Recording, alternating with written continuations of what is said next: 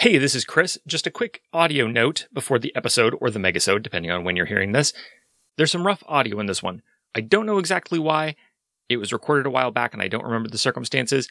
I think the worst is over, but you may have noticed there were some audio irregularities last week too. You may have noticed some slightly weird editing, getting around some unusable audio. Anyway, I just want you to know that I am aware of it. I apologize. And just console yourself to know that if I ever release audio that's difficult to listen to, I had to listen to it like a dozen times editing it. We're all suffering here, if that makes you feel better. Anyway, on to the show.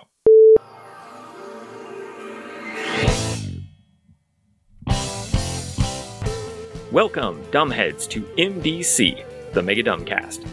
In this final leg of Season 5, I'm reading my way through every single goddamn page in The Revenge of Kang, the final module in the Time Warp Adventure series for TSR's Marvel Superheroes role playing game and as I do, I'm identifying the dumbest thing on each page. Every episode is one page, every episode is short. The Revenge of Kang was written by Ray Winninger and was published in 1990. Today we're discussing page 13 of The Revenge of Kang. We are still in the NPC section, but today we move from friendly NPCs to enemy NPCs.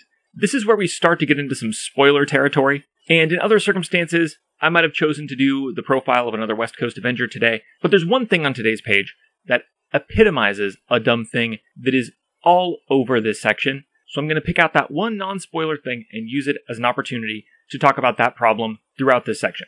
Today, we arrive at the stat block of Kang. His name is listed as Kang, and then underneath, where a secret identity would normally go, it says Kang the Conqueror, as though Kang the Conqueror is his full legal name. But it's a little long and formal for daily use, and so he goes by Kang and only when one of his friends sees his driver's license from the 40th century, they're like, Your full name is Kang the Conqueror? And Kang is like, Yeah, yeah, Kang is fine.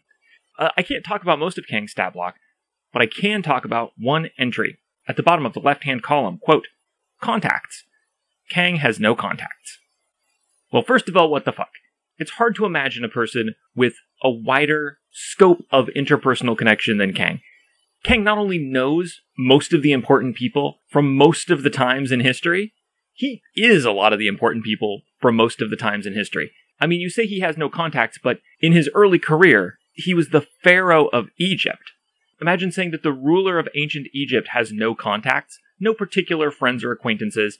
He's the pharaoh of Egypt, but if he buys a new furniture set for his tomb to use for eternity, he'd love some help moving it to the pyramid, getting it down those stairs but he just doesn't know who to call. The, of course, the Pharaoh of ancient Egypt has contacts. Of course, he knows people. And that is like the first thing Kang did. In addition, he's like a warlord all over time and space. He knows other time travelers. He has all these different guises.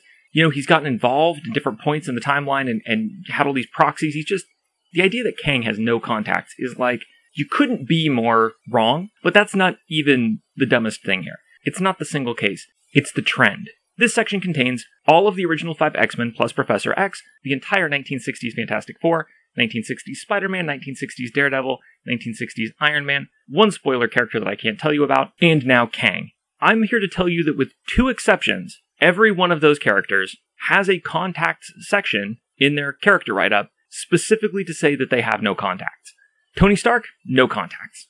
Reed Richards, richest man in the world, noted scientist, one of the first couple of people to walk on the moon, holder of about a billion patents, explorer of alien civilizations, no contacts. Every single one, no contacts. Again, with two exceptions. One of them is a very minor character, original to this module, who doesn't get a full write up. He only gets the briefest of stats. He's basically just a name and a big list of stats at typical, plus a little blurb about where he appears in the adventure. The most minor of NPCs, so that's why he doesn't have a full stat block. The only other single character in this section who doesn't have a contacts entry that says they have no contacts is Professor X. He doesn't have a contacts entry at all. And do you know why? In, in my estimation, it's because when the 1960s X Men appear in this adventure, it's at an extremely specific moment in their history. Like it's right before an event from a specific comic book. So it's like not even from a specific year or a specific comic, but from a scene immediately before a specific moment in a specific comic book. That specific moment involves Professor X dealing with a canonical government contact of his. It's like the next thing that's about to happen after the scene we play. It would have been impossible to deny that Professor X has this contact. It's part of the scene. So they cut his contact section because the author was only interested in contact sections that say you have no contacts. There, why on earth would you go to the time and waste the space to specifically state falsely that every character up to this point doesn't know anyone? What possible use could this serve? And you told on yourself by leaving it out with Professor X. You didn't want to write about contacts. You either wanted to take up space or express that these characters are, for real, the old versions of the characters, even though the stat blocks are virtually identical, by telling us that they didn't know anybody yet. It's false, it's filler, it's an absolute waste, and the absence of this entry for Professor X tells me that you did it with malicious intent. Kang is the last straw. It's about the only thing. I know this is small, but it's like the only thing I can talk about on this page. This page contains two stat blocks that I can't tell you about at all, and then Kang, and I can't tell you anything it says here about Kang. But it's not giving anything away about this character to say that it would have been more accurate, more useful, and would at least a little bit, at least a, at least a drop, have justified having this contacts entry for everyone if you had instead of writing contacts, Kang has no contacts, written contacts, Kang knows everyone. A minor complaint, but I've got the author dead to rights, and that's all I've got for today. Join me next time when the spoilers are so thick that we do have to resort to discussing a so far unexplored West Coast Avenger on MDC, the Megadumbcast. This has been MDC. New episodes drop every day except for Sundays, when all the previous week's episodes drop in one big megasode on the top secret patrons only RSS feed. If you'd like to get access to that feed and support the show, go to patreon.com slash megadumbcast. Contact me however you want. I am Megadumbcast on Twitter, Gmail, Podbean, your favorite podcatcher, etc., etc.